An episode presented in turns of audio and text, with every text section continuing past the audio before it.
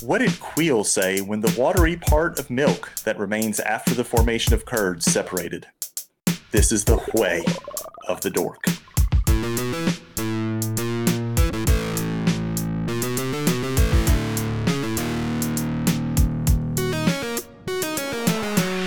Welcome everybody to episode 75 of the Four Dorksmen podcast. I'm Nate, aka Angry Nate.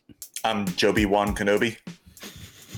this is Collector Clint. and I'm gonna think of something witty to say if Star Wars related. Nah, fuck it. This You already Nate. ruined it. I know. Yeah, You could be RY8N or something like that. Thank you. RY6N, Clint. He just ruined it. Okay. anyway, move on. Move on, Nate. Move on. Do we need to re-record this intro, or No. are we, are we go- we're okay? No. Okay. No, this We're is totally just okay on brand for us. This is just super on brand. Thank you everyone for joining us this week. Um, we hope you had a wonderful Christmas holiday. Uh, hope you're still on break, but if you're back to work, stay safe out there. Um, and thank you for tuning in this week. Uh, a couple of quick housekeeping things before we get too far into it. Uh, make sure you're following us on Twitter and Instagram at the underscore dorksman. Uh, feel free to email us at dorksman at gmail.com. Uh, if you do enjoy playing bingo, we have podcast bingo at dorksbinbingo.com. And as always, shout out to Andrew uh, for building us the uh, bingo sheet. And also shout out to Larry for giving us the redirect where it's nice and easy for us to uh, just type that in instead of the super long bingo URL that we had previously. Even though we um, appreciate um, it, Andrew. Yeah, we do appreciate it, Andrew. Uh, you can listen to Andrew and his brothers at the Tour Rewind podcast. They release a new episode uh, every week. And you can also listen to Larry on his podcast, the uh, STS guys, and also the Totally Rad Movie Pod. I think the STS guys are like into like episode like 100 and 60 something, something like, something that. crazy like that. Yeah, so it's up there. Yeah, it's up there. I'm crazy. It's crazy that we're on 75 already. It does not feel like episode 75. Our diamond anniversary episode. So if you want to send us diamonds, please. Yeah. Yes. Please send it to our email. Yeah. Speaking of email, some diamonds. You you forgot to explain the fact that they'll probably get a robot or a droid. I won't because nobody reply. emails us. Droid reply, nice. Yeah. Oh, droid. Reply. Well done, on brand. Well done, Ryan. Well done. I forced that one. Um, Ding the bell, dingus. There you go. Right, I Dingus took over. bell. Why am I ringing the bell? What'd you say? I forced it. Oh, you did force Yeah. it. Yeah, you did. All right. Anyways, um, we love getting asked Dorksman questions. It's one of our most favorite segments because we get to go off topic and have a reason to. Um, so for this week, our Ask Dorksman questions, we're going to stick with some Christmas questions because it's still the holidays, whether you like it or not. My Christmas lights are still up. I'm still eating Christmas cookies, so it's Oh, still yeah. Christmas. Oh yeah. I'm Yeah. still eating turkey. It's all good. Yeah, I'm. I just had turkey for lunch. Mm, me too. And Jingles Then I is still a- around. And I took a nap. Jingles. And yeah, I I'm did taking take a nap after I this. did do that. I eat the turkey, then I take a nap. Anyway, go on. uh, our first question this week comes from our friend Julie, uh, aka Grimes. Yeet, yeet. Um, her question is: What is the most memorable Christmas you have had? It's a tough question. Yeah, It's not it an is. easy question. It, it is. Um, I, I, th- I think the answer every parent's supposed to give is their kids' first Christmases. So I'm gonna like kind of put that aside and say what was my favorite besides each kid's first Christmas. Um, and it was probably one of the last ones I had at my my grandmother's house, my mom's mom, um, where like all the cousins and aunts and uncles were still coming and um, before she got sick and all that kind of stuff. And you know, it was the typical you know, huge Christmas gathering with, you know, football game and, you know, basketball game and playing video games with your cousins and and all that kind of stuff. And I was probably around my mid to late teens when that when that took place. So that was probably my I don't remember the exact year. Um, because we we did that very often during Christmas, but that was that was probably my favorite one outside of my kids' first Christmases. Very good. Um, I've had I've had a lot. You know, I've had I've had great Christmases. I can't complain. Um, one that pops in my head is the year the Nintendo 64 came out. I don't remember the year. I'm sorry, but I do remember how much fun it was. Um, you know, the anticipation, waiting, getting it, having family all come over to the house. um, and play it with us. That was always fun to see when somebody who didn't play video games really well wanted to still play. so, uh, you know, they were great. That that's one that sticks out in my head. But I gotta admit, this last one, because of my child, was might be my favorite. She was just actually she's old. She's three now. She's old enough to at least grasp some things, grasp Santa, grasp you know really like decorations and lights and going around seeing them all, and uh, really to kind of appreciate everything about it. You know, the, everything from the food to the um, you know with the, the movies to the just everything of everything about it. So. Um, it was a lot of fun this year watching her enjoy it. You know, I, I I didn't know what I wanted, you know, as a gift. I didn't know what I wanted to do. All I wanted to do was do things that made her happy. And I mean, it's going to get better, better because you know, being in a pandemic, we couldn't go anywhere or do anything. You know, not that I'm dying for her to sit on a stranger's lap and tell her what she wants, but you know, there's always that, or going around seeing more festive Christmas lights and stuff like that. So uh, the best is still to come, but this year might be my favorite. I think for me, it's a toss up between 2014 and 2018. 2014, I'm gonna kind of like piggyback off of what Joey was talking about. That's the last time that we had a really big family celebration, and I know I've talked about this before. We used to every Christmas Eve go over to my auntie's house or one of her kids' houses, my dad's side of the family. But that's the very last time that we had a large get together. And now my dad's older sister has Parkinson's, and she's not doing very well. Her kids are all older. Some of their kids have kids that are already going to college. So we've all Mhm. since started doing our own little things. Yep. Um, we used to do things like bingo, hot potato, and again, you know, the big family gathering. That was the very last time that we did anything like that. So, on that respect, I do miss that. But I also think about 2018 because that was right after I proposed to Michi, and that was really our first like Christmas leading into us getting married last year. Very That's good. good. But it, it's also hard to answer this question because you feel like almost every year there's something good that comes up. Oh yeah, You know, totally. this year kind of questionable with all of that stuff. We're trying to make the best of um the lemonade, I guess that we're forced to make here. I guess that's the best way I can describe it. because they gave us lemons. Is that what you're saying? Yeah. Too bad they didn't give us potatoes. We could have made vodka. Oh hell yeah! Who said I might do that anyway? Why not? You got Nate's attention now, so Nate, and You did. it carry, carry on from the vodka. um yeah it's it's a tough question because like i think every christmas is is very memorable just because it's um it's just a very special time like even since when i was a kid like um getting the christmas tree up and whatnot and the gifts and everything it's like every year is just something super special but if i would have to say a specific year that was more special i would say probably um probably the first year that uh where Elise and I were married and or we had our first Christmas together and we started like the tradition of going to her parents' place on uh Christmas Eve at like midnight, so midnight Christmas Day, and we'd open gifts together on like Christmas morning, basically right at midnight because we didn't want to wait.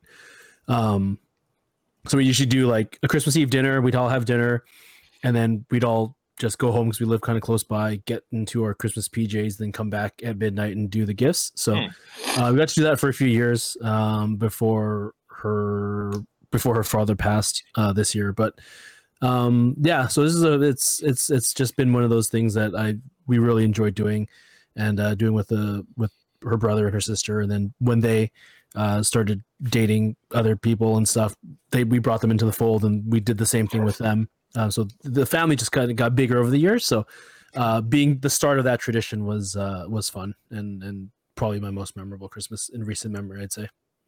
Hey, can I give a quick shout out to your uh, your wife? She's done uh, excellent Christmas gifts for you the last two years. Oh yeah, this she has one this year absolutely is killed it. This year, outstanding. amazing. Yeah, it was ridiculous. uh, Lisa nailed it because I love that photo of that Yeah. drawing. And I love the, Yeah. the year before was Simpsons, right? yes, the year Uh, before. that one's great too. On front of, front of HQ. So uh, yeah, Mm. very cool. No, she's she's she's great. She knows she knows exactly because I get basically the problem with me is like I'll buy whatever I want. Right. It's like, hey, does he need some pops? No, because he probably would have bought it already. Mhm. Or Mhm. Does he need a collectible? No, he doesn't because he would have bought it already. So I'm terrible to shop for. So she she has to get creative, and I love it. Yeah. You sound like everybody's parents ever.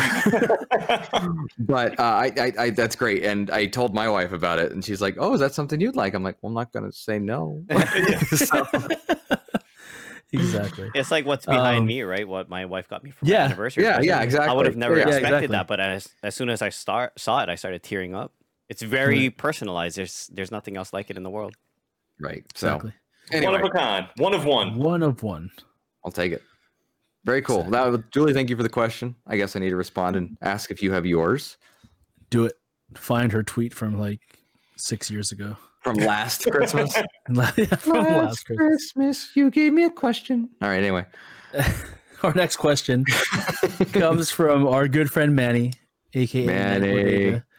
We're Manny sorry Bird. we missed you uh, for this week's uh, Friday Manny. Uh, hopefully, we'll see Friday Manny next week um, with the Dorksman Game Night and future Friday Mannies. Uh, so his question is: What is your ideal Christmas tree decoration, uh, and what other locations in your house or yard you would decorate? And would you want your Christmas like? Would you want your house to be a musical Christmas display? okay. There's a lot to unpack. There's there. a lot. There's a lot. So just Um, to clarify, he asked, "What's our favorite Christmas tree decoration?" Yeah, like what is your if you had unlimited money and whatever you could do, I guess what you would decorate your house as? Like where would you decorate for Christmas in your house if you could Oh, okay. anything? so Okay. I'm gonna answer a question, but not Mandy's question. Um, first of all, um, my tr- our tree. Um, my wife still has all the uh, handmade uh, Christmas ornaments that like the kids do when they're like younger in elementary school and stuff. Like you know, like a snowman with their face of a photograph of them cut out and glued on it. And the kids absolutely hate it because one of them's 13 and one of them's 17 now, and they can't stand having that stuff on the tree. So they, um, when she wasn't looking, started one at a time hiding those in the back of the tree. For this year, so they kept uh, randomly disappearing. Um, and then she told me she's like because you know there's like um, harry potter ornaments on it and uh, star wars ornaments and marvel uh, ornaments and stuff like that she's like you know we have that extra six foot tree. Um, you should put that up in your office next year and, and make a nerd christmas tree and so now like my son's actually like hey yeah if you do that i'll come over next year and help you decorate it so so we might actually do that. Um, so that's my christmas tree answer for his christmas tree question. Um, I think there was something about favorite decorations or something. Um, I, am trying to remember all the parts of this. This is a very loaded question. yes, it is. Um, my mom and dad at one point, like their hobby was like doing like ceramics and stuff. So there's some ceramic uh, Christmas tree. Uh, not well, one of them is a Christmas tree, but like the light up ceramic stuff. I don't know if y'all uh, know what I'm talking about or familiar with it. Um, but one of them's like I, I think a lot of people had these growing up. It's a ceramic Christmas tree. It's usually about a foot, foot and a half tall. I know um, friend of the podcast, Reese uh, O'Brien, has talked about one. I know he has one, um, and so there's that, and there's like a uh, like a little Santa house, and there's like a Mr. Snowman and a Mrs. Snowman. And those were always up in my house growing up, and you know they made those, so those are definitely probably my favorite um, Christmas decorations that I love putting out every year. And then he asked about outside stuff. I, I may come off sounding like a Scrooge or a Grinch here, but I hate decorating outside stuff. And in fact, my wife has finally come to terms with the fact that I am not going to decorate outside. So her and my mother-in-law did this year. They put up they put up a few things outside um, at our new house, and it, it, it did look good. I'll I'll have to admit, but I'm not usually one on that's big on decorating outside stuff. I'm more of a inside decorator when it comes to Christmas stuff. So that's my very loaded answer to Manny's very loaded question that he asked. It, it was. All right, let's see if I can answer. So, um, I do actually have a favorite Christmas tree decoration that hasn't found its way to my house yet. It's still at my parents. Uh, when I was, I think, five or six, I made a gingerbread man with my aunt, and I don't know exactly. I don't remember this, but for whatever reason, we decided it needed some um, an addition of actual male genitalia. so, um, yeah, my mom. I, so yeah, it's still my mom's house. I still see it and I, I laugh. I mean, it's just so unexpected, even after seeing it for 30 years. So it's very funny. Um, and just I, I, I unfortunately don't have the greatest memory of making it, but I have the greatest memory of seeing it and feeling warm and cuddly inside, even though it shouldn't, because it's exactly the opposite feeling. But it's uh, you know, the fact that and that's my aunt. I know my aunt. I love my aunt. And the fact that she would do that with such a young child is insane, but still amazing. So I'm a fan of that um decorating inside the house it, i i actually like kind of the hodgepodge kind of stuff you know like you see eh, this is a horrible example, but you see the White House and it's, you know, just perfect in whatever decoration and theme it has for the holidays, right? Like it's it's planned out, it has everything you'd ever want. And it's like yay, you know, but when you do kind of the hodgepodge thing, like you things you've acquired over the years and put them together and, and especially with tree ornaments, I think that's that's a lot of fun. Um, especially with the memories associated with them outside we do some lights. Um, my wife really likes them so i think she does most of it. I do a little bit just to help her out but uh, it's her thing so i'm fine with it. Uh, it's again mismatched kind of hodgepodge. We have one you know different colors on the fence and all white on the front door so whatever. Um, as for i'm missing a part of the question. What am i missing? I think you caught everything. all right Yeah, well, Outside decorations? Out of all the Would you say lights that? yeah, would you, would you do outside decorations? So Yeah. I would. I, I do have to give a shout out to those people that do the. Uh, I found uses for the twenty foot skeletons in their Christmas light slash outdoor decorations. I think those are amazing use of uh, ongoing, very seasonal for every season appropriate prop. And I'd like to. I, I'm actually going to do a little bit of a whisper down to all those blow up decorations, man. I, I I'm just not a fan. And it seems like when you see people that have them, they don't have one. They have all of them. you Yeah. know what Yep. I mean? the Yeah. entire yard is full of In them. and- fact, my ne- my parents' next door neighbor had so many that now he's putting them in my parents' yard with their permission. But I'm like, you didn't get the hint that that was enough. you had to get more and then put them in somebody else's yard. Okay, There's a Sounds like the There's a- Geico commercial. exactly. there's a doctor's office around here that the office itself is like real gaudy in itself, like how they have it normally kind of done up, like the architecture of it, and it's just it's real out there. But anyway, so they decorate for Christmas, and it's one of the spots that people around here go to to go visit. And so we went there this year for the first time, and his is like that. It had probably close to 100 blow ups in the parking lot area, and it's a pretty decent sized parking lot, you know, because it's a doctor's office. But it's it's insane, like the number of blow ups that are that are in there. Oh, so I- exactly what Clint's talking about. Kind of excessive. and and I mean that, that's great. I'm glad you're in the spirit, but you don't need and they're not cheap either. You know, they're not like you know ten bucks a pop. They're they're not cheap, but I mean, to each their own. I, you're also talking to somebody who spends a lot of money on vinyl toys, so I can't really say much. But also the electricity that goes into all right, powering them, right? right. There's a guy that lives up the street from us that every year, I don't even know how many of these dioramas he has, but every year he has a different blow up one. And it covers the entire freaking lawn. It's crazy. So That is the other thing that I think about is like, how much freaking electricity are you using? Yeah. to actually Right. power this stuff. But you know what? Like you said, to each their own. Um, I might miss a part here. So for me, what was it? First, qu- first part of the question was, what is your favorite ornament? Was that what or it just was? favorite decorations that you would do around your house, like ideal decorations that you would do around your house. Okay. I'm gonna kind of deviate from the tree a little bit and tell you guys a little short little story. So my mom started this tradition of buying um, bear, what do you call them, music boxes. I think when I was must have been when I was one, or it might have been when my mom them got engaged. So she carried on that tradition for close to 30 years, and the only reason she hasn't really kept up with it now is we no longer have a music box store here in Hawaii, and she doesn't Mm. travel enough to like she used to go to San Francisco. I think it's San Francisco Music Box Company or something to that nature, effect rather. Um, that she used to buy them from. But there's one in specific that I always used to love setting up every year, and it's a music box of a little bear skating around an ice rink, and it broke my heart when the thing locked up and it died. It, was one of those you could twist it, you know, to charge it up. But I guess we twisted it and we um, locked up the mechanism so it doesn't skate anymore. But I used, for whatever reason, I just loved watching that thing skate and the music that it played. So that would be my favorite thing. Um, for as for decorating outside, I never used to do that, but my wife loves it. She likes to decorate whatever the season is. If it's Easter, if it's Valentine's Day, if it's Thanksgiving, she always has something to put put out. So on our front porch right now, we have three little light up um, presents, and we have a giant toy soldier. But the, nice. for some reason, the the lizards that live outside in the yard, they love to just hop on it, and it's funny because my wife is like terrified to death of lizards, She's living in the wrong place then. and I feel like I'm missing part of the question. There was three parts, right? There was your decorating inside, your favorite decoration, and then uh, what you Would feel you about want outside. your Yeah, would you want a musical Christmas house display? Oh, Oh, I didn't answer that. I knew I was missing something. No is my answer. I do not want people driving up to my house and staring constantly at my house. I'm just gonna say That's a good point on Clint's part. So I would say no too. all yours. dude. Yeah. Grinches. You're all Grinches. it's not that we're Grinches. It's that you know I don't need a display.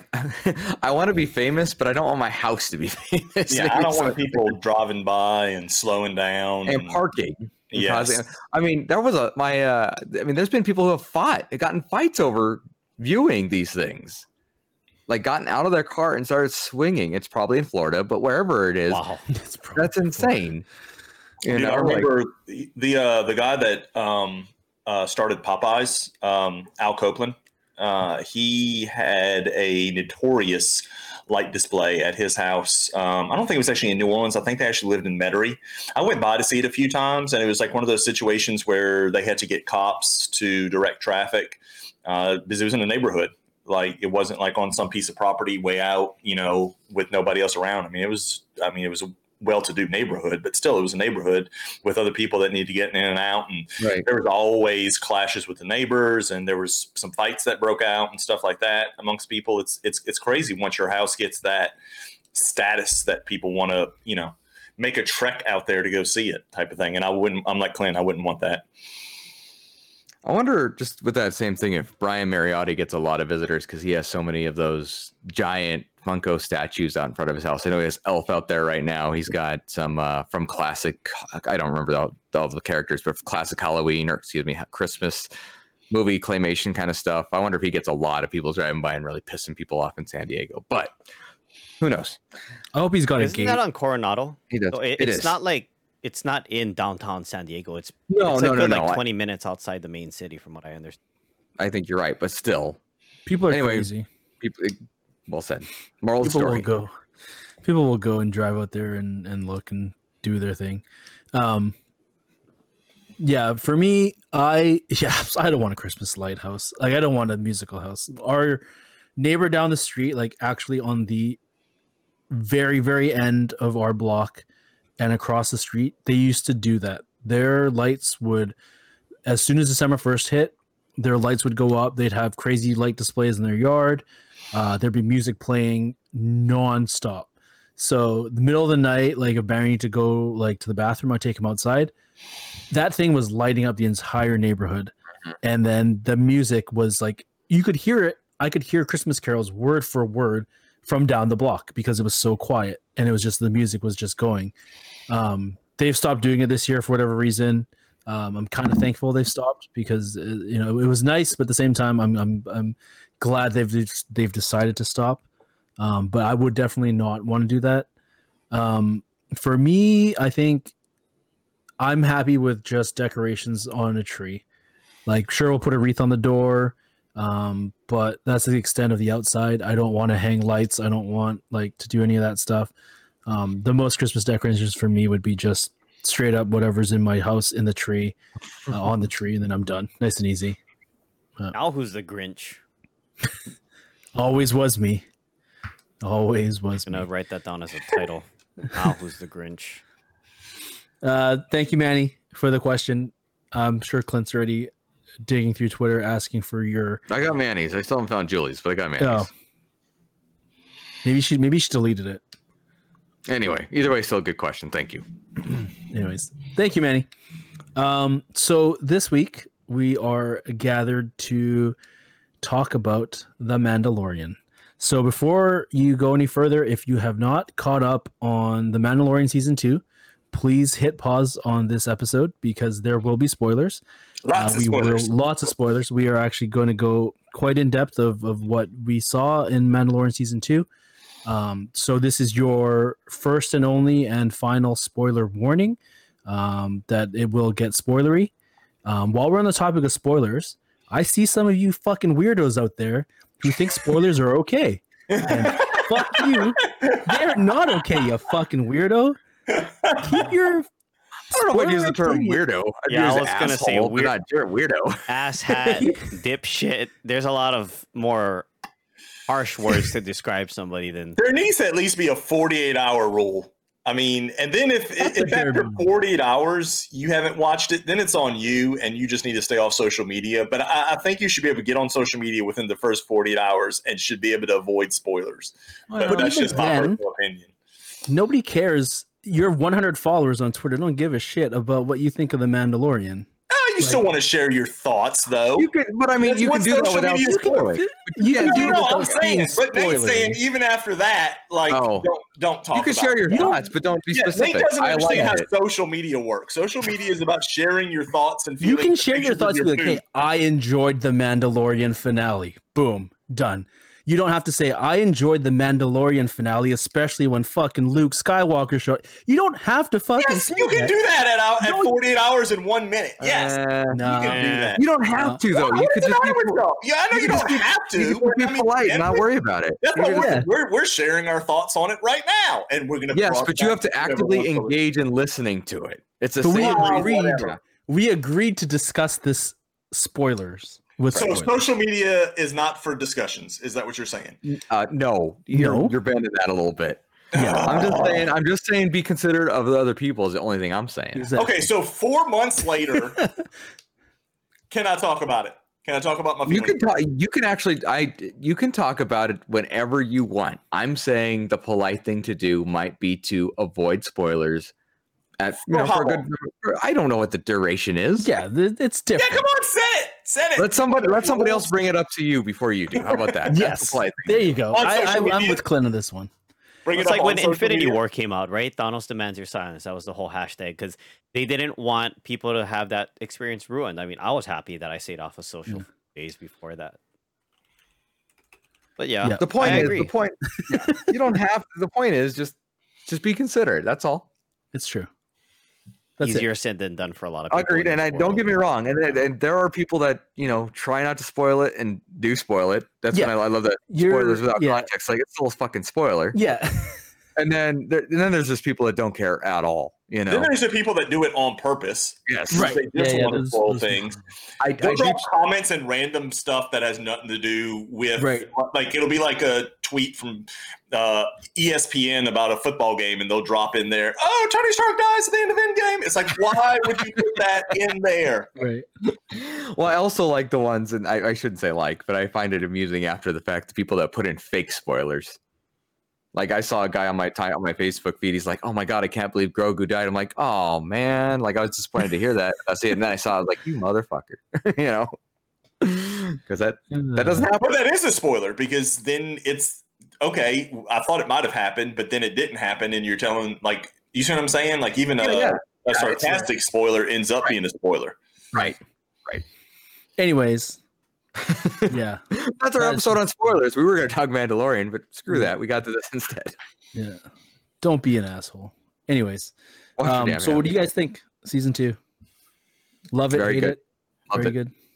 I thought I, I, I, it's funny. I keep telling people who haven't seen this that it's not Star Wars. It's not typical the Force versus Jedi's versus lightsabers. You know what I mean? Like it, it's and I know we've described it like this before. It is a space western that has an interesting story that can be told at any any depth of interest in Star Wars. If you're not a big Star Wars follower and not know any of the lore, you can still enjoy it. If you know even just some of the lore, you can enjoy it the deeper you get into it, you might enjoy it even more because you know what's going on. You know, um, Yep. an example of that or the other Mandalorian that showed up. I had no idea who those people were, but I know those that like that watched Clone Wars did, and that's awesome. You well, know, I would agree, but with your statement about it's not Star Warsy for the season one, but season two definitely got more it got more. I agree. Star Warsy, if that's a It did. word.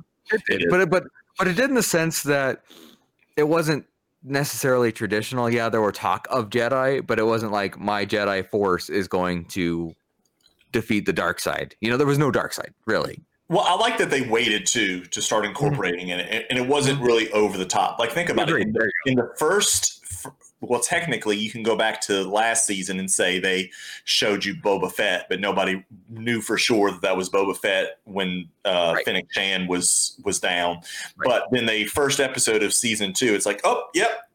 And again, you were ninety percent sure, right? Because of you know, it's the same actor that played you know Jango Fett and the prequels, you're like, oh, well, Mhm. that's him, and then people are like, oh, well, what if it's just one of the other random clones? And so there was some debate about that, but most of us realized it was they were probably introducing it as being Boba Fett, and then it, it was, then it was several more episodes before they actually fully brought him on, and he got his armor back and and all that kind of stuff, and now we get a, a spinoff, Yep. which we'll talk about later. Yeah. But but overall, like I still think if I'm looking at them a season as a whole, I think I enjoyed the first season more than the second season. I'm not saying the second season wasn't great. Uh, and I'm not saying the second season didn't have great moments. Like the Boba Fett stuff was great. I thought the episode where he's uh, sitting down in basically the the stormtrooper cafeteria, if you want to call it that, uh, Sure. and he's got his mask off, and and that whole conversation with Bill Burr's character um, and the uh, commander. I thought that was a great part of that. Um, I thought there was a lot of great moments, but again, overall, if I'm just measuring out season, comparing it to season, I'm thinking season one is is probably still my favorite. Now, of course, was I geeking out like a little kid when Luke showed up? Hell yes, I was. Like I was sitting there watching it with McGuire, and all season I had watched the episode for Friday, and then I watched it again when he came. But I promised him for that one we'd we'd watch it together. And so that scene where the X-wing is coming in and you know they had kind of had some x-wings in previous episodes so i'm like oh you know here comes you know some some backup. And then i forgot who it was. It may have been Cara Dune's character was like oh it's just one x-wing. I'm like it's luke. It's luke. That's who's in the x-wing. It's luke. It's just one x-wing. There'd be no other reason why they would have just one. And Right. then just like i haven't gone back and watched the second time yet and i really need to because i think i was geeking out so much i missed a lot of the cool stuff. Like i missed a lot of the the connection between that scene with Luke and the the uh, trooper droids, whatever you want to call them, and the correlation with the Rogue One scene at the end with Darth Vader. Um, so I saw a lot of people comparing uh, the the two scenes afterwards, and I didn't really get that connection at first. I really need to go back and watch it, but um, I, I did love a lot of the moments in season two. But a lot of the episodes kind of felt like. I know Nate and I talked about this. I don't remember if we've talked about it, but a lot of them felt like uh, video game side mission episodes. Like it felt like Mhm. they kind of moved the plot along and yeah you made it connected to the overall arc of season two but i felt like if you'd have taken that episode out you really wouldn't have lost anything you I, could have I had, felt like- that way with the first season some too. So I, yeah, I, there were yeah. some Yeah. side mission episodes for Yeah. season one i definitely don't disagree with that i felt like there were more in season two but What's then at, funny- at the same time i felt the episodes were too short like that was one of my chief complaints this season was that the, even the finale i was like oh man this finale is gonna be like an hour and 15 minutes and then when we turned it on and it just immediately jumped into the action i'm like Mhm. okay maybe 45 minutes will be enough you know since it's just gonna immediately jump into it. Now, what's interesting, thinking about that from season one, is I, one of the side quest episodes was the one where they, you know, Bill Burr's character, along with the others, invade that, you know, starship. Well, I don't even remember exactly all of it within it, but it's funny how that came back to relate to season two. Mm. yeah So, they did do a what good I job connecting it So, I mean, it's funny you say it's a side quest, but then you realize it was a primary quest just after the fact. You know what I mean? But I, I agree with the opinion and the thought, especially when watching it, that some of these were were side things that didn't matter. Yeah. At least not. if we look at it part. as foreshadowing based upon what happened in season one and how things have come back in season two to impact Mhm. the overall plot, I don't think it like far from the truth to say that a lot of these things that we're thinking are side missions or Right. You know whatever other word you want to use to describe it. It is definitely going to impact season three. We just don't see Ah, it yet. Like for example, right. when i didn't think of that a, either a lot of people that don't know the full lore and may not understand her relation to Boba Fett, they were like, okay, who the hell is this? They're like just excited. Oh, it's Ming Na Wen. Right. Mhm. But and you, you look at season two and what's going to happen, of course, in season three, because Agents of S.H.I.E.L.D. is not a thing anymore. He's still part of the larger Disney family. He's going to have a major role. Well she yeah. is in the book of boba fett yeah. like she's going to definitely have a major them, yeah. role. But anybody that's fully engrossed in the lore and more than just a casual fan of Star Wars immediately saw this coming. So Sure. to to your guys' point, it doesn't matter if you're a casual fan of just Star Wars overall, or if Mhm. you understand the specifics about Mandalore and dive into understanding more about Boba Fett and all of this stuff. It's it's got it's like a multifaceted gem that is just it's gonna keep generating hype. I agree with I'm you. I, I, excited. yeah. But I, I I agree that Joey still with it, it felt it, you know it still feels like a side mission. I understand it's important later on, Mhm. but you know like I'm just thinking of the uh, I'm going to screw up her name, the Ahsoka episode.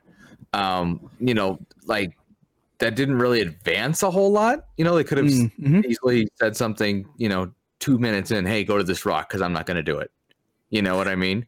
It was the typical backdoor pilot for Yeah. Hollywood. Yeah. Oh, totally. And I mean, I understand. I- And I mean, you know, now we know there's a spinoff of that. Great. I mean, I know a lot of people are excited. I still am out on that one just because I don't know enough about the character, but I'm sure it'll be great because that's what's happened so far.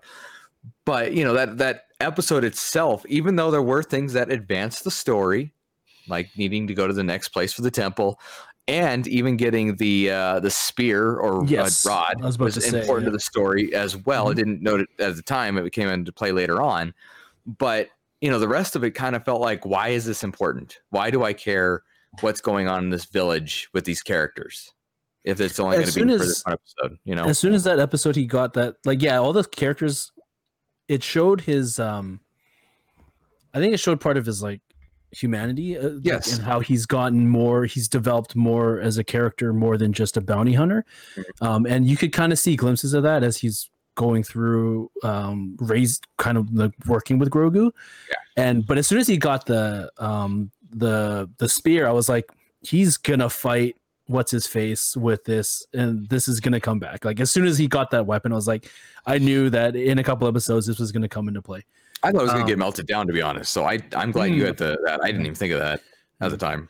But so for eh, me as someone sorry just really quickly No, no, please. someone that's not a star wars fan in the ten sense that like i do enjoy it casually but i don't really quite understand the lore around everything i truly wish that i they explained it a bit better the timeline of when the mandalorian was happening because when I, I, I didn't feel like maybe i missed something in the previous season or um i missed something in the early episodes. I've been watching it every week so i didn't feel like i missed anything.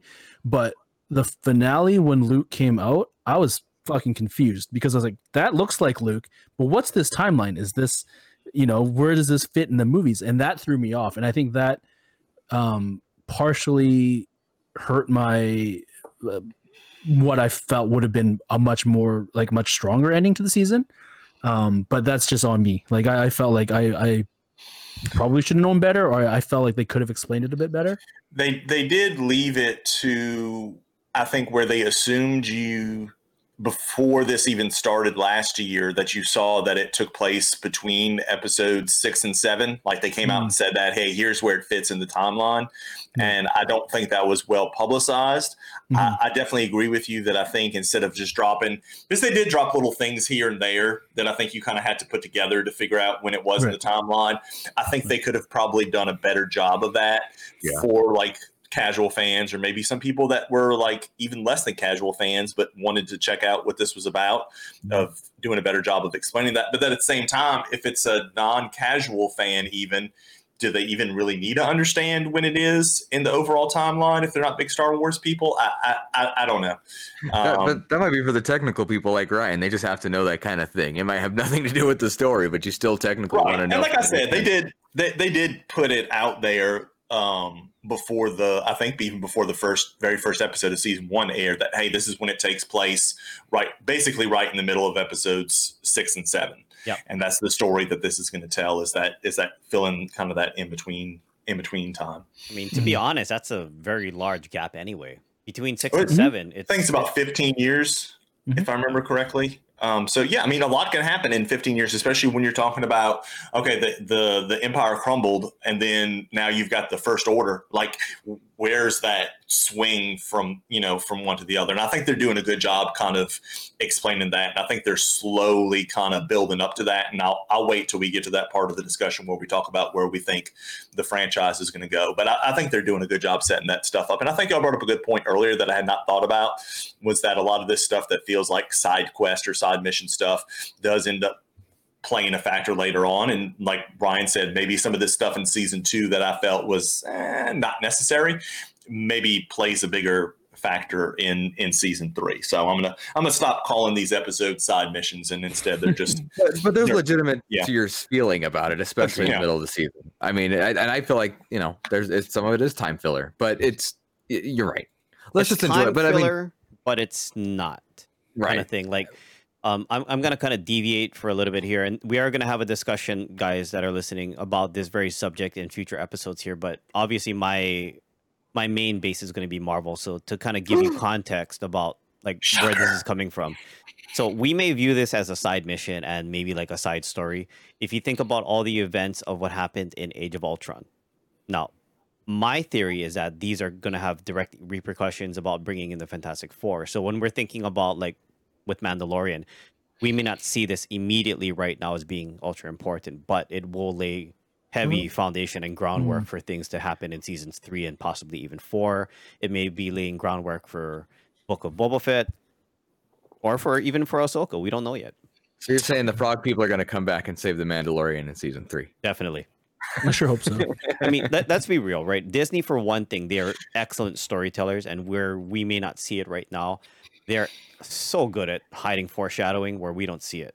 And then after the fact, in retrospect, you're like, shit, I missed that. Shit, I missed that. I go back Right. and I watch some of the even like Marvel movies now, and I'll watch like the first Avengers, and I'm still picking things up to this day. I'm like, I didn't catch that before.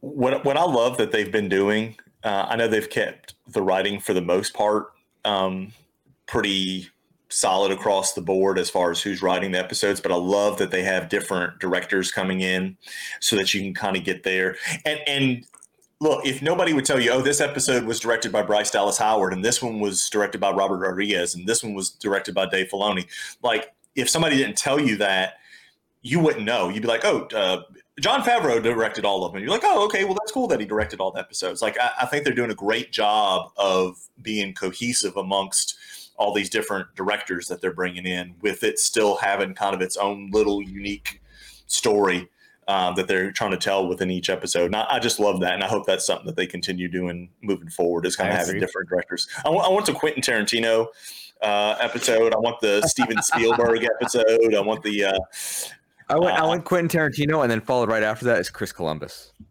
yes. yes. I want to see the most bloody glory Star Wars episode, followed by the most cutesy little kid episode. I would love to see a Home Alone Mandalorian episode. Where it's Grogu. Yeah, I agree. Yeah. So let's get into some major spoilers here. I mean, the thing is, at the end, for anybody that hasn't seen it, sorry, but we meant we warned you. Luke Skywalker takes Grogu away, and I think he becomes one of the Knights of Ren. I'm kidding. That's not. That's a joke. but Wow. but um, you know that that kind of at least for the time being ties a bow around the whole the child portion of the Mandalorian. We're gonna get into something completely new come season three.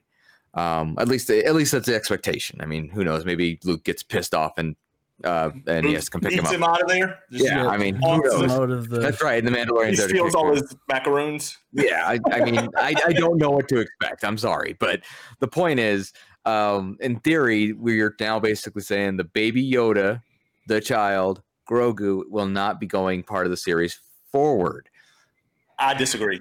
you think okay I mean, you- I I don't want to interrupt your thought. I no mean, no no please do that's the whole point the the way the way I kind of so I guess we're kind of segueing into where we see it going. Yeah. Um, the way I kind of see season three going is almost like there's going to be two uh, plot lines, like a plot A and a plot B. I think plot A is going to be Luke and Grogu training plot, and then I think there's going to be a um, second plot line where it's the whole.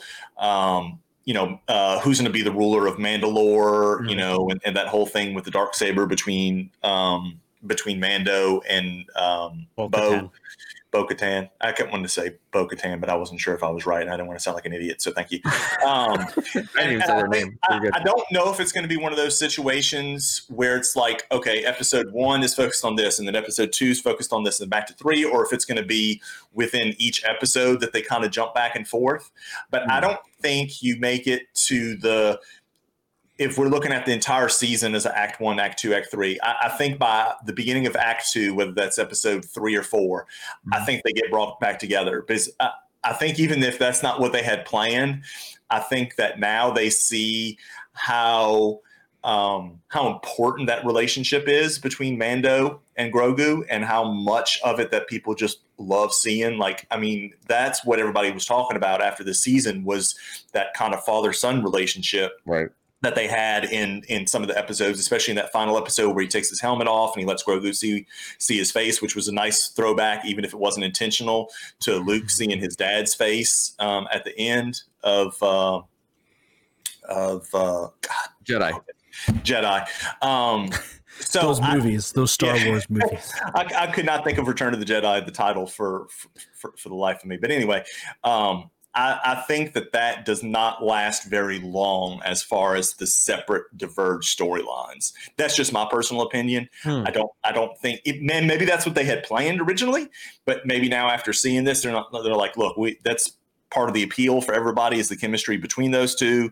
So we need to do whatever we can to get them back on screen together at the same time. I think you can go a couple episodes with them being apart, but I think at some point you you bring them back together. Now I, I don't know what that point is where you bring them back together. I don't know if that's some major event that takes place and now all of a sudden, you know, Grogu has, you know, his his powers or at least they're more developed now and he can be of some kind of asset to to help rescue maybe Mando's in trouble and maybe, maybe Mando needs his help with the Bo-Katan thing. I, I don't know, but that's just my personal theory. That's where I see season three going. And then I- I think Giancarlo Esposito has said that he signed on for two more seasons. Hmm. So I just feel like the Moff Gideon storyline is going to continue on. Now, I've also heard that this is a planned out six season uh, series. Like that's where they're planning on taking it is through six. Uh, I mean, we already have three spinoffs from that, let alone what's going to happen from that Right. because and that's the thing too if you know um ahsoka you know after mandalorian is over is still going he could always reappear there grogu could always reappear reappear there you Sure. know uh, i mean you could even go into force awakens timeline you know and say this stuff is you know taking place you know at some point in that general area and somehow connect that stuff you know and then there's the whole you know theory floating around of does any of this relate to Snoke? You know, because we still Right. never really got a backstory on who was supposed to be the big bad of that, you know, sequel trilogy, and we didn't really get a mm-hmm. lot of backstory on him. So there's always that possibility as well that that could be, you know, be cool. somehow weaved into that. And I, I think it would be too, because I mean, I mean, he is kind of the first order, so to speak, when we when we first see it, right? I mean, eventually, um, Kylo Ren kind of, I guess, takes takes that over once he kills him. Spoiler alert. Um, Spoiler alert. there's just so much that can be done over Right. you know over six seasons that it's it's very interesting to think where they're going to take this how they're going to tie it into the lore the fact that they can now use this as an option to explain snoke's background explain the background of how the first order kind of came to be because they just kind of just kind of left that up to your imagination in the sequels. You're like, okay, well, I assume there was some still people that were still kind of down with the dark side, and they formed back and created this. But you know, it's just kind of like, oh, it's there. How did it get there? So now this is their chance to kind of do that, or they could have another total no new spin-off that they haven't even announced yet that could end up being that you know Or the First crossover order. event between four of them or something like that. Yeah. right so there, Yeah. there's something yeah So my only question to you was, I, first of all, that all sounds wonderful. I'm in, but I don't think they're going to spend a lot of time with Luke, to be honest. i don't just think so because, either Yeah. just because Mhm. I can't imagine that technology is cheap or easy or fast. Or you know what I Eh, mean? or good it on the wasn't very good in my opinion Or Or good on the budget. Or good on the budget. You're right. Or che- Yeah. yeah, that's, yeah. Yeah. So that's It why I don't and know. also it, it takes away from the main premise that the focus needs to be on Mandalorians and everything Right. that circles that micro universe that exists in the macro universe that is Star Wars, right? To your to your discussion point earlier, this was really good in the first season for a lot of people because it didn't focus on the typical Star Wars discussion. We had talk about the Force, yes, we did. That was great, but we didn't see a lightsaber.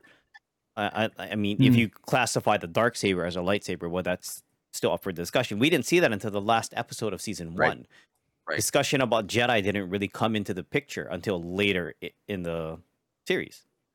Focus was on Mandalorian, Mando, and the child, Grogu. Right. And really, I, I, Yeah. now that Grogu's elsewhere, that's why I'd like to see him go back to that formula a little more. You know what I mean?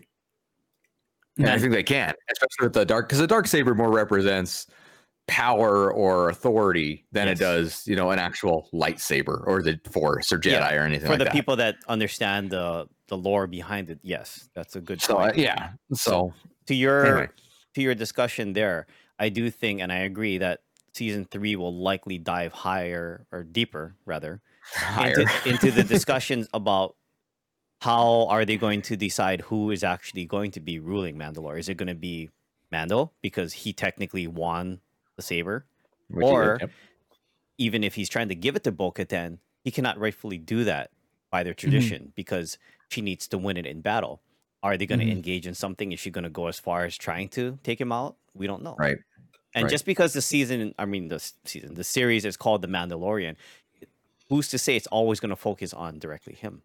Yeah, and I. I, I, I definitely agree there will be a, a, a reuniting of the child with him. It's just, uh, Yeah. I think it's a matter of when. And I mean, I, I'd be okay with it.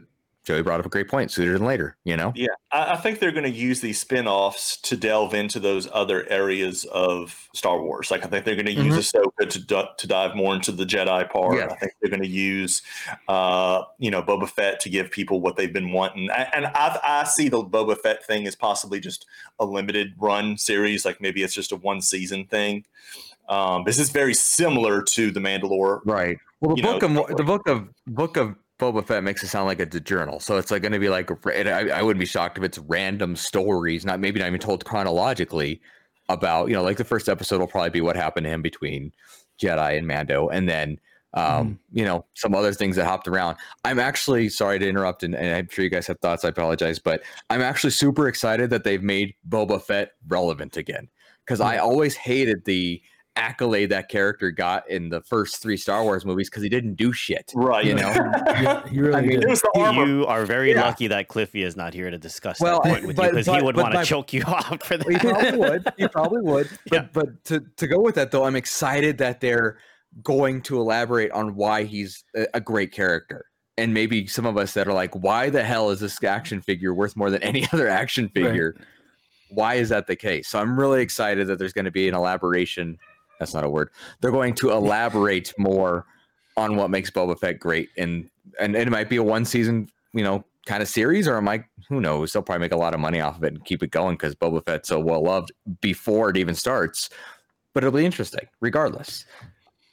the thing So for I'm- me with with Boba Fett, just going back to the original movies, was like you said, it was just he didn't do much No. in the original movies at all. His rocket went off and he died. Yeah, but like, We it's the mystery. Yeah, Yeah. it's like the mystery of who he was and just how cool he was. It was Mhm. like that transcended anything else. Like he didn't have to do anything, but just by being there and just seeing him was just like, man, he's he's who I want to be if I was in a, in a Star Wars movie, right? Like sure you have your jedis and your you know you can have whatever but you know a lot of people were like damn that he's just a cool character.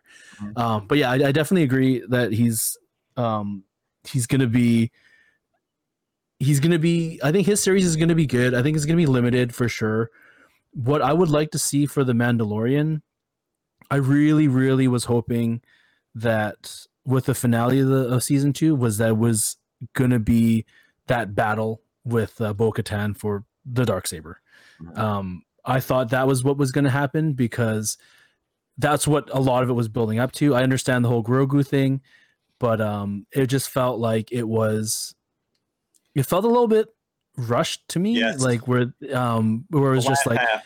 yeah, and like the I really did enjoy the last episode because um I know I, I talked to Joy about this uh, offline, but the the whole thing about media and kind of diverging, I'm just kind of going off a little tangent here, but strong women characters. Mm. They had incredibly strong women characters in The Mandalorian, and it was really great to see that they took center stage in the final episode. Agreed. They were the ones that took the ship. They are the ones that, um, you know, kind of they led the way, and they did it without, um, you know, they did it with their skills. They did it with their with their know how and and and and their abilities, and um, they did a great job with that.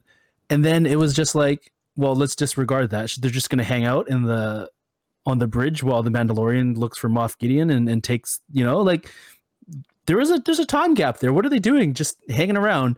So I, I felt that like there could have been a bit more to that, but I understand where they were going with the story, the whole Luke thing and whatnot. But um yeah, I I I, I was a little bit disappointed. If you can even be disappointed that you saw Luke Skywalker, Yeah. I was disappointed um, that there wasn't a more final um, kind of conclusion to the Mandalore story. But that makes sense because I feel like I would enjoy that for season three. They got to leave That's cliffhanger somewhere, man. Yeah, there's a lot more to be told. I think the term that I would use is that that last that last part of that episode didn't feel as fleshed out by the writers as it could have been. I don't want to say that it needed to be because I mean I think it still told a good story, but it just felt rushed. It felt very condensed.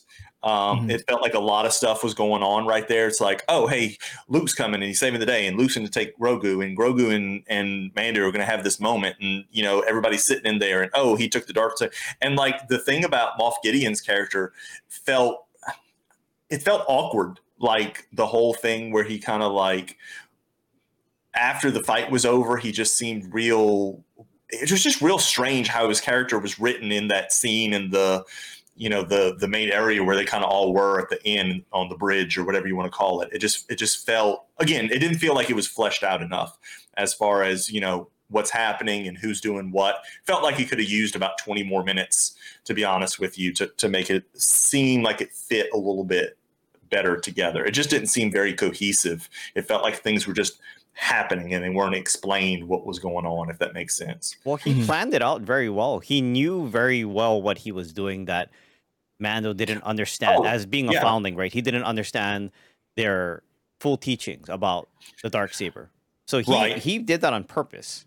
Oh, I don't. I yeah. don't disagree that Yeah. that he was playing him the whole time, but I don't even feel like that aspect of it was very well written out and very well explained. And I'm not saying they have to explain it, and I, I guess maybe I'm just having a hard time explaining myself on it. But that, that's the best way I can say it. Is it didn't feel like that scene, that series of events, was very well written out, um, Mm. and then played out into actual, you know, what takes place during it. I felt hear like they could have done a little Mhm. bit more on that part. I'm not saying it was bad. I just No, no, felt no. like it's like, oh, oh, cool. Luke's here and he's going to rescue him. And then, well, what's going on with Moff Gideon and what's going on with Bo Katan? And I, I realized some of that was to set up for what was going to take place next season.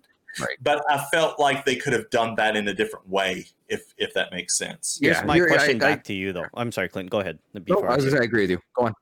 Here's my question back to you guys, though. So, with respect to understanding that not everybody is going to have the level of knowledge about Star Wars as, like, say, like you, Joy, because you are a resident Star Wars person, four of us here. I'm also thinking about the less than casual fan that maybe this is one of their first experiences aside from watching a Star Wars movie. They also have to keep them interested and link, bringing Luke into the fold and just having him wreck shop and, you know, basically kick everybody's ass that's kind of like what some of those fans want to see. So it's also giving the fans, the basic fans, I don't know if I'll- that's a nice way to say it or not, but it's also kind of giving them what they expect to see out of something like this. That's what I'm thinking as well. Oh yeah, it felt like fan service, Yeah. and but not in a forced way. Mhm. Like it, Yeah, it, force. it, it, uh, it it wasn't. felt- It wasn't the whole last movie. It wasn't the Rise of Skywalker. right it felt very organic um and and that's not even the part like uh, it, it's not like it was a uh deus ex machina uh hand of god type thing you know i felt like it was appropriate enough to bring in considering it's you know a star wars series it was just the other stuff it was the whole thing between Bo and Moff and Mando, that whole dynamic that felt not very well fleshed out. I thought the Luke thing was fine. I thought Grogu going with Luke was fine. I thought the the goodbye between him and Mando was excellent. One of my favorite parts of the whole 2 Mhm. seasons that I've seen. Um, I thought uh, uh, Pascal did an excellent job um, I like acting. Um, in, did in that, really yeah, I love him from Narcos too, um, and I thought Oh, he was a great part Wonderful. of Wonder Woman. But anyway, I, I just felt like they left too much meat on the bone not necessarily for a season three to explain it out, but just for a setup for season three almost. I wouldn't be shocked if this next episode, um, I guess this, this would be chapter 17. Is that right? Yeah. Because they're eight, eight. Okay.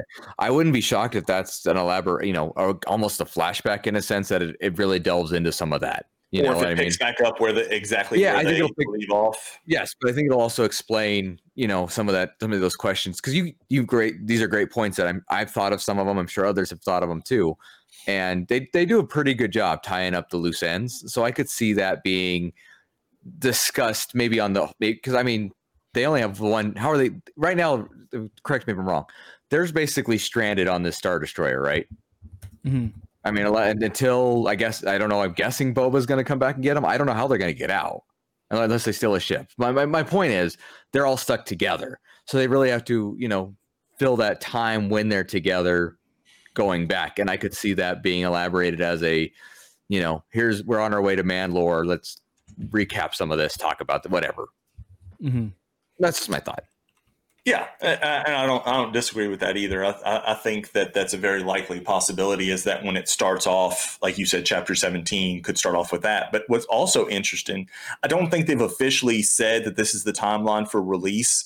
But what it kind of feels like is that Book of Boba Fett is going to come out first, and then Mando's going to kind of piggyback off of that season three. Mm. So I don't know if Boba Fett's going to 100% just focus on him, or if like in the last episode or two, it'll be a arc where they bring that back in. Because like you said, you know what happens to everybody? Well, obviously somebody comes and gets him because now Fennec's with Boba on um, Oh, good point. Yes, on On uh, Tatooine, right? Tatooine.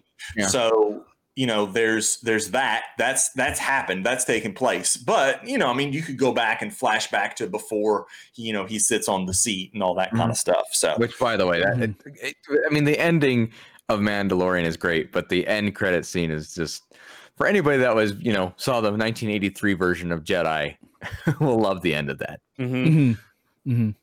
So, um, well, anyway, I mean, I think we've kind of said a little bit of Mandalorian. We do have the spin-offs. We've talked about Book of uh, Boba Fett. We've talked a little bit bit about Ahsoka. Am I saying that right? I'm not saying It's- that right. Ahsoka. Ahsoka. Yeah. Ahsoka. yeah, okay. it- it- I think it's going to be interesting to see if they bring in any of the characters from Rebels. Obviously, Admiral Thrawn's going to be somebody that they're going to talk about because she mentions in that one episode where she's there, that's who she's looking for. So obviously, that's going to be part of the Okay. storyline. But also with him uh, was um, Ezra Bridger, the um, I don't know if you want to call him a Padawan from Rebels because you know it's not like the same Jedi Padawan um, dynamic from from the other episodes, but you know that that's who he leaves off with. Like you know they're both taken away together at the same time by the space whales, uh, for lack of a better uh, term of what kind of animal they are. Um, so I'm interested to see if they're going to bring him to to live action. You know, you have uh, several other characters from from Rebels that were still left standing that you could bring about. So it's gonna be interesting to see what the tie-in characters are for the Ahsoka series. Are they going to bring in a lot of brand new ones? Are they going to bring in a lot of the old ones from Rebels? You know, are they going to do a mixed match? I mean, there's all kind of stuff that they could do. I mean, they could technically bring in people from characters from Force Awakens, you know, if they wanted to. So it's going to be interesting to see where they take that particular storyline. Um, and then the other one's what Rangers of the Republic was that the one? go on Rangers, yep. when does Rebels take place? Rebels takes place between um, episodes uh, three and four. So it, it actually takes place, some of it around the same time as Rogue One, because the Mhm. ship that they're on, called the Ghost, is actually spotted in uh, Rogue One. Uh, during, uh, I think it's spotted during the Scarif uh, battle, if I remember correctly, and it's um, spotted at the, I guess, airport. I don't know what else you want to say, the base at Yavin. Um, so that's that's kind of its general timeline. So you're saying words, and I understand that they're words, but as, as someone who's not super into Star Wars, like I, I'm having a hard time keeping up. But it's it's a good thing because I feel like for me being able to represent like the casual Star Wars fan, where it's like I'm still very much enjoying each uh each movie, each series, whatever they come up with, I'm still gonna enjoy the hell out of it. Like I don't feel like you need to know everything about it. Right. Like Book of Boba Fett is gonna be fucking rad because when Boba Fett got his new armor, I fucking geeked out because I was like, holy shit, that looks so cool. Like when his when he when he got his upgrade like when he upgraded his armor in in Mando, I was like, damn, that looks fucking rad. Um, the whole Cara Dune um spin-off series, like she's a really cool character. Yeah. Um, and I think you know there's so much more to her, and I really hope. My hope is that with her, we'll see more of uh, Timothy Olyphant's character. Ah, Um, yes. right. So I really hope that there's there's no there's they really set up backstories to each of those characters, and I really really really cannot wait to see how they all come back together. Mm-hmm. Yeah, that's that, that that's my thoughts on it. Carry on. Disney is good about storytelling, Yeah, I Mhm. agree. I agree. hands Absolutely. down. But all we can do right now is wait. Yeah, because and that's the worst part. I mean, That's let's also worst not forget here that we're talking about spin-off series, but this isn't um, an unknown. Let's also consider that this also probably has repercussions on Obi-Wan. Oh, totally. Mhm. Well, and I mean th- that How? Founders Day. How many do they announce? I mean, Maybe Wait, not what- maybe what not has Mando, maybe it? not Mando in specific, but I'm willing to bet just given everything how they're doing with the MCU, everything's got to be connected in some way shape or form so you can keep the people happy that understand the lore and the understand the full continuum of the timeline from start to finish. There's got to be some sort of tie between Ahsoka and Obi-Wan's spin-off series. There's got I don't be. think so. I, I don't see how. It's going to tell the story of when. He, well, I mean, I guess they could. In, I guess they could bring her on to his series, but they can't really bring him on to her series unless it's as a Force Ghost, I- I'm not which I saying guess they um, could like them popping up in each other's series. But what happens in one will have some sort of tie to the other Hmm. storyline. so somebody wise. somebody that Obi Just like a bigger ripple effect from Yeah. one part of the universe in the same timeline affecting someone else on another planet or something like that. Is that No, what you're- not necessarily. Um, timeline wise, they're very far apart, right? Because Oh, we're, we're we're talking about Obi Wan series is going to be taking place essentially around the same time as Rogue One. While he's babysitting Luke, yes. Which we've already seen that You know? story Yeah. as well, Yeah. which is crazy to me. Like Yeah, yeah, we've already seen in Rebels him and Darth Maul's battle to the death uh, on Tatooine, which I thought was a good end to Obi Wan's storyline. So it's going to be very interesting to me how they're going to incorporate that. Are they going to retell that in live action form? With the Darth Maul thing, or is it going to be something you know totally separate, and they're going to leave the Darth Maul thing to just Rebels? That that that part's kind of interesting to me too, as far as where they're going to take that, because they already kind of touched on that storyline. Yeah, that's open for a lot of discussion too, because I know that fans definitely would want to see that play out. A lot of the Star Wars fans feel like Boba Fett. I'm sorry, not Boba Fett. Um, Darth Maul was one of the most badass characters, and he was killed off so prematurely. Come to find out later on, when Rebels came out, he wasn't really dead. But we never got to Uh, see his character. I'm sorry, yeah, Clone Wars. There you go. We never got to see his reiteration presented again on the big screen. So, you know, well, we it's did like in fan- Solo, which I think they were setting up for a Solo sequel, and then Solo bombed, and then we don't get a Solo sequel, so we don't get more live yeah, action. that's true. I forgot about that because yeah, we tend to forget about Solo. There is no, oh, yeah, I know a lot of us do. There's no way that they did that at the end of Solo just to leave it just as some Yeah. Oh, random Oh, yeah. cameo. I know. You know Right. that there was a plan to do that until it tanked. So maybe there's some kind of connection. I'm trying to think of the timeline wise. I think Solo takes place before Rogue One, but after episode three, maybe. So you could possibly have some crossover there between that movie and the Obi Wan series as well. So eh, there's a lot of stuff that's that's it's going to be interesting to see how they tie stuff together. And I think we've we've mentioned that a couple of times. I Yep, think we could agreed. do like another three or four episodes just strictly on this topic and talking Yeah, about spin-offs, plausible theories about how this is going to relate to that. An Well, hour, we've got hour and a a- half is just not enough for this kind of stuff. We've stuff. got a guest that we've been uh, thinking about that could possibly come back in another month or two and talk about the future of There you Star go. Wars. We absolutely do. Yep. I'm going to think about. Anyway, I think this has been a good discussion. So anybody that I hope you've watched, first of all, if you've listened to this, I hope you've listened to or watched all of Mando. Otherwise, spoiler. But we gave you plenty of warning. If you haven't, Don't get mad at us. right? But if you haven't, you need to because it is. Yeah. It, I mean, I actually really want to go back and watch episode episode season one again uh, at some point. I wouldn't mind watching both of these before season three comes out if it'll help. Just just because they're that good, you know what I mean?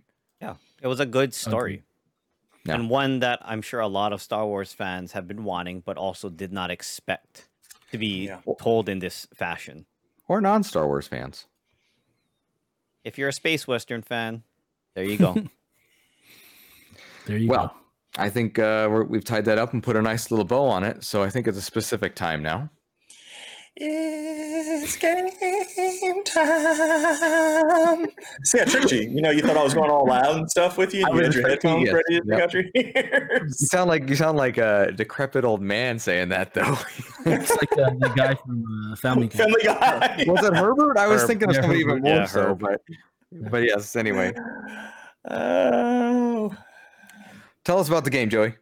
This week's game is called Mando. I don't know. I couldn't think of another name for it. So it's Man, called Mando. oh, Yes, original, huh? So here we go. So uh, we're going to have a game of Mandalorian trivia where everyone starts with 100 points, and you'll Okay. each get your own set of questions to answer, where you choose before hearing the question how many of your points you want to wager. You can wager from one to whatever your max points are at the time. Uh, the most points at the end of five rounds will win. So this So, is kind of a throwback because we used to do this way way back when. I like it. Way back in the day. Way back. We haven't done the- this in a while. I like it. I'm in. Obviously, Okay. So we are starting off with you, Clint. What is your wager? twenty points. Clint wagers 20 points. Your question is What is Mando's real name? Damn it! I knew this was going to come up too. I just was hoping it wasn't me. Starts with a J. Um, I think. No, No, minus 1,000 points for not even getting the first letter. first letter. Is it D? it's a D. Okay, all right. I, was thi- I think I was thinking Jango Fett for some reason. That's, that's but the point is, I don't know the answer. Uh, anybody know? You can't get the points, but I'm just curious. Nobody knows? Din Djarin is the correct Mm. answer. All right. Nate, you are up. Uh, so does Clint lose points? Yes, He does, so not he's eight. got He does. Okay, so I'm gonna wager one point because I don't know shit. I'm, I'm, gonna just yeah. What is the Mandalorian's armor made of? Oh, come on. I know that one. Uh, Beskar. Beskar is correct. You now have 101 points. No, it's uh whatever that is on uh Black Panther. Why can't I think of- Adamantium. Yeah, it's adamantium. No, what's the other one? Um, Uh, vibranium. what? Vibranium. Thank you. Yes. Okay. God. I'm I'm gonna slap the Rhino. both of you with a fish. Yes, I know. A fish. Is that going to be your new catchphrase? Yeah, Slap both of you with a fish. yeah. With a fish. Well, that's the second week of saying it. Okay. Ryan, your wager, sir. I will do 10 points. 10 points. In the first episode of The Mandalorian, Mando's Mythrol bounty mentions trying to get home for which holiday? Ooh. ooh. Arbor Day. yes, Arbor Day. There's, there's actually only one holiday that anybody in Star Wars knows about. At Well, least they that I can think of. It was a long, long time ago in a galaxy far, far away. On Arbor Day. Jedi will be disappointed in you. I know Bentley's gonna be disappointed. I give up. I can't recall offhand. It is Life Day. Oh, I wouldn't have known that. That wasn't anywhere close to what I was thinking. I would. I was actually going to guess Love Day if it was my guess. Life Day. All right, Clintonius, what is your wager with your Um, 80 points left? yeah, let's go. Um, let's go 22, just so I'm a point ahead of Nate if I get it right. Oh, strategic. I like it. what is the name of the Mandalorian's ship? Um, Razor Crest. Razor Crest is correct. I always want to say Ravenclaw, and I know that's not right. You're over there blending Harry Potter I am. stuff. Uh, okay. Uh, Nate, what are you wagering? I'm wagering one point because I'm gonna put this all on Clint and Ryan. You're wagering one point again? Yeah, one point. Okay. what creature does Mando learn to ride in season Hmm. one? Can I just describe it? Yeah. It's like uh, Nick Nolte. Final answer. I, I I have no idea. I, I know what it looks like, but I don't know what. it looks like a half a crustable attached with arms. it's exactly what it looks like. So you don't know is the answer to that. I was gonna be like your mom, but that's, that's not- That's so I don't know. Yeah. The funny thing is, it's called a your mummin. You're No, I'm kidding. Correct answer is a blurrg. Blurrg. Mm, yeah. Blurrg. It's like a Your mom- your mom fish. Does it have like seven A's in the word though? Because that's what I feel like all Star Two Wars are. It's got an Look at Jay hidden there If you told me to spell that, I would have spelled that wrong already too. There's two R's. Ryan, how much do you wager, sir? I'll do 10 not- again. 10 again, trying to get back up to the 100 you started with. What is the name of the droid that Hmm. Mando teams up with in season one? Uh,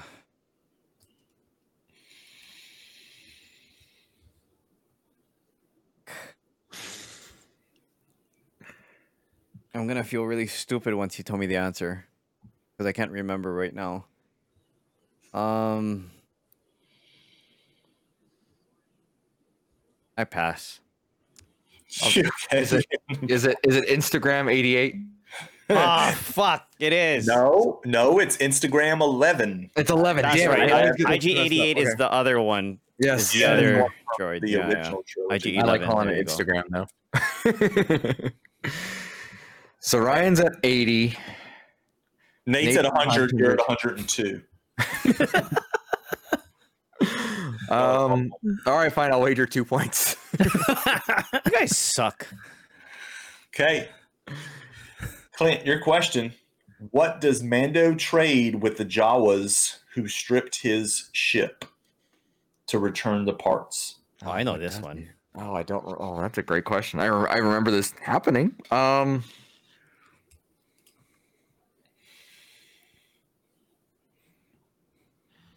Gosh, I'm drawing a complete blank. It's clear he Um, doesn't know. So once you start passing Yeah, over, okay. I want to. Okay. I want to do something.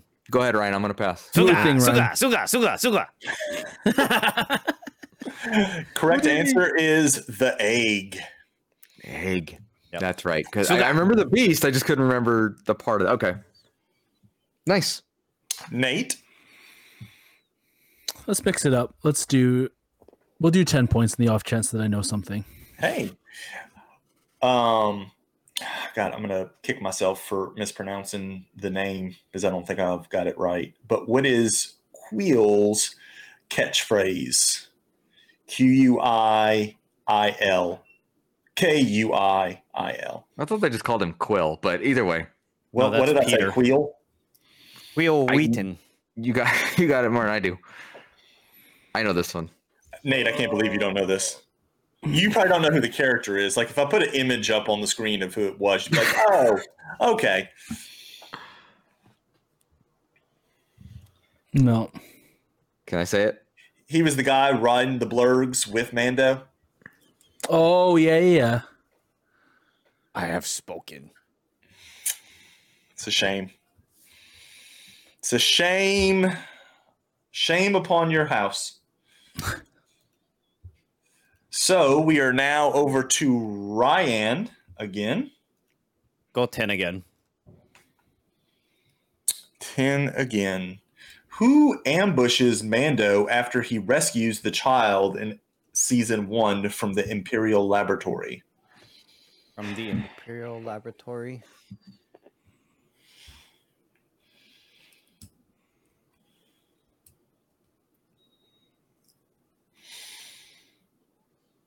Season one.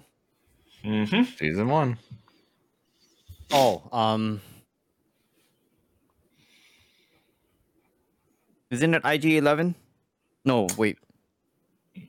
Final answer? Yeah, final answer. no, it was Greef Karga. IG uh, IG Eleven gets him. he was already right when there. gets the Yeah. baby. Yeah, he was already Yeah. there. He, they, they teamed up to get the child in the first Yeah. place. It's been a while since I, Okay. I remember him being in the episode.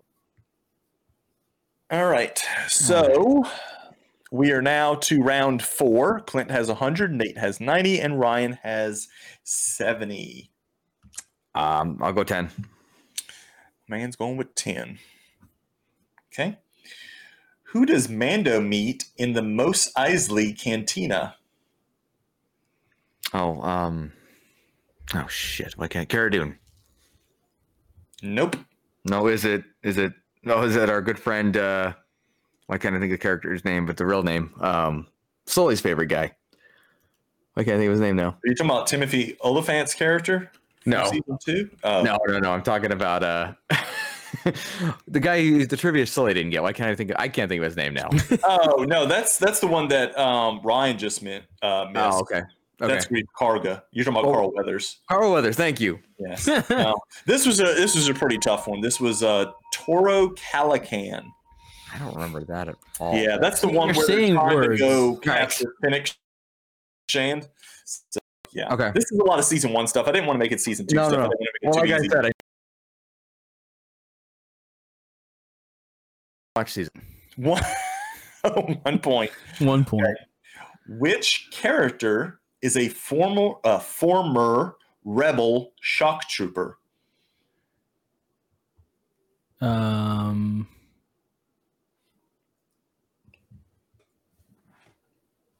was that Cara Dune? Cara Dune is correct. So you are now in the lead with 91 points. Ryan, Slowly but surely. Ten. 10 points. What do the scout troopers do to the child after killing Kuiil?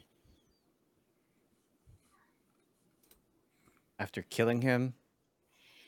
This is When he's of in the pouch. yeah. I- What? Punch it. Yes, sir. That is Okay. correct. I was like, that's kind of an open-ended question because they were. That's why I gave you that little bit of extra Yeah. to give you a better uh, timeline. Okay. Uh, Clint, this is the final round. You have 90 points. Nate has 91. Ryan has 80. Technically, it's anybody's game. Yeah, you're right. Um, mean, you can go for broke if you want. I, it's I- you. it's tempting, but I don't want to end the game completely out. I'm gonna go with 25 points. 25. Interesting. Okay. Your final question. Kuiil reprograms IG 11 as this type of droid. What is a nurse droid? Very good. Exactly correct. Making things interesting. You have 115 points now. Nate, your wager, sir? How many points do I have? 91. because you had to ask. You have zero. You're supposed to be keeping track for yourself. I'm keeping gonna- track. So Ryan's competitive. I'm going with 90 points because I don't want to end up with Ryan points if I lose. So you'll end up with one. What is this, Jeopardy? Yeah, yeah. So I can have one point, and I would have lost anyways. If I get this right. Watch. I know, right? Possibly. Ooh. Which character removes the Mandalorian's helmet in the end of season one?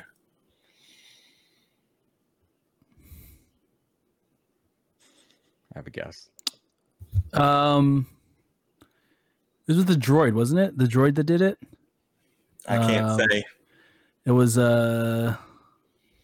Do you need the name of the droid? Like, can I say it was the droid that did it? That was. Let me let me say this. If it is a droid, just the same as if you would say it's a person, I need the droid's number just like I would need the person's name, if that makes sense. Um, IG Eleven. IG eleven is correct. Yeah, Sure. well done. So you are now in the lead with 181 points. So I'm assuming Ryan is out because double 80 is 160, but I'm going to give a question anyway and see if he knows it. Sure. Okay. Your final question, which has no bearing on the outcome of this game. As a reminder. What?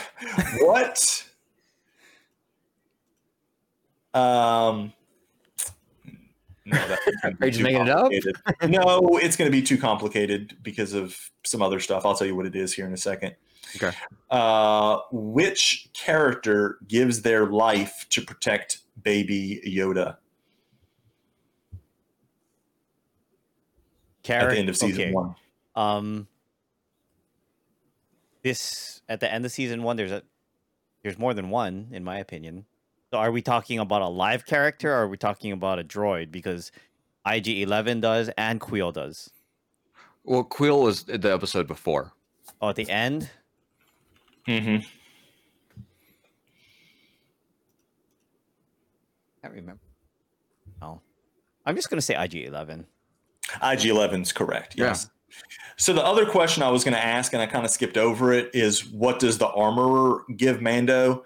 And I mean, there's Hmm. several different things that I guess you could have technically Were you said. looking for the little itty bitty rockets that fly out? the uh, The whisper, the bird. I don't remember what it's called. it's bird something or other. Yeah. Um, I can't remember what it's going to come to me later after we're done recording.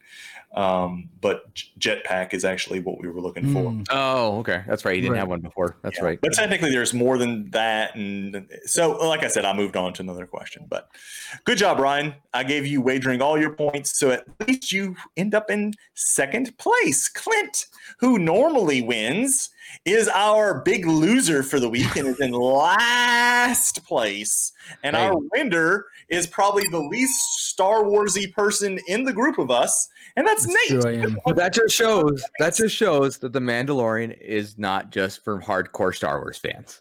Oh, it's good, not at all. Good job, Clint. It really is. This Nice. is the As way. someone who doesn't know much about Star Wars, I very much enjoy The Mandalorian. Very much looking forward to future episodes and further spin-offs. Very, much cool so. game, Joey, as always. Yeah, I like a that you brought Joey. back uh, a, a, a throwback there of us starting with points and wagering them. We haven't done that in a while. That's cool. No, Some strategy to it. Doing the one point wagers. sorry, Ryan. no, you're not. I should have kept better track of my points. I'm not sorry, not at all. But thank you, Joey. Um, thank you, everyone, for tuning in again this week. Again, if you made it to this episode and you haven't watched the rest of Mandalorian, that's on you. That's on you at this point. And uh, you know, please do watch it. Watch it again. I'm going to watch it again. I really enjoyed it. It was really. it'd be really interesting to be able to kind of binge it and kind of watch it in succession. To Oh, see yeah. If there's anything that I Yeah. missed, uh, you know, going week to week. So uh, that's probably what I'll do with my week off, with my with uh, some time off this upcoming week. Um, yeah. So just make sure you're following us on Twitter and Instagram, uh, the underscore Dorksman. Um, I think this week Ryan will be doing the streaming thing on his channel, twitch.tv slash Asian Tony Stark. Uh, probably Monday, Thursday, uh, maybe not Thursday, but uh, Yeah. Monday for sure. Today, Saturday I'm gonna say next week? today, even though it's Sunday right now when we're Today. recording this. But if you're listening to it when this launches, then yes. So hopefully later today, or today at the very same time, depending what time you listen to it. or in the past. Who knows? Or in the or, you or might you already missed it. streamed and they missed Yeah. it because they listened to it on Wednesday. Um, and Clint will be doing the Mario Kart probably on Tuesday. No, we're doing um, uh, Smash Brothers on Tuesday. Smash Brothers on Tuesday. So yeah, make sure you tune into twitch.tv slash the underscore dorksman. Uh, Tuesday night, 7.30 Pacific time. Uh, that's when Clint will be smashing people in Smash Brothers. Mhm. Yeah, yeah, cool. Yep. Um, but yeah, make sure if you if you want to play, add Clint as a friend. Uh, he loves it. He likes to interact with all you guys on that. Um, next Friday, the return of Dorksman Game Night. It was just a one week off, uh, but I think we'll be doing some Jackbox right Friday night. Clint, That's the plan. that's the plan. There you go, and we'll be back for that. So make sure you tune in. Um, yeah, thank you all for listening again this week. We really appreciate it. Um, we're coming into the home stretch. This is the last episode of the year. Yes. Holy shit. Yep. This is the last episode of 2020. Anything you guys want to say before they they don't hear our voices until 2021? Well, just congratulations on making it through 2020. Regardless, you did make it. Uh, Yeah. It might not have been perfect. You might have been limping into the finish line, but you finished, and you should applaud that. No. We all should. Yeah, Some of us are definitely limping in. Yeah. I'm not gonna say it could get worse or it, could, it can't get any worse because it can. But um, you know, hypothetically and uh, statistically, it will get better next year. So head It's up. just it's been a hell of a year. We're glad we made it through it. Let's look forward to what's to come. There you go. Yeah. There you go. Um, yeah, same for me. Uh, you know, 2020 was a challenge in a lot of fronts for a lot of us, and um, just because we're heading into 2021 doesn't mean that it's just going to magically get better. It's going to be Right. a process. It's going to be a few more months of grinding it out and, you know, making sure everything gets back to where we need it to be and safely. So please continue to wear a mask. Please continue to socially distant if you can. Um, I know that I'm speaking on behalf of the other guys. If you are listening and you do need someone to reach out to just to chat or whatever, feel free to hit us up on the Twitter, uh, the underscore dorksman. We all have access to it. We all um, will be generally pretty quick to respond. If you do uh, need to reach out to somebody, we're here. We're here to to just say hi, or you know, if you need to talk, we're here. So There you go. Yeah, do that. Except Joey. Joey's kind of Aloof. like to. What are you? What are you? What are you talking I don't know what I'm about? talking about. Anyways, um, thank you everyone for listening. Episode 75 This was great. 75 episodes with these jerks. Screw you, man. Hey, that's my line. Get your own line. Oh, all right, eat shit. What do you want me to say? There you go. That works better. Uh, here's the 75 more. Um, awesome. Let's do it. With that, that's my secret. I know nothing about Star Wars. No, you don't. You're an idiot. Bye. Word, homies. This is the way.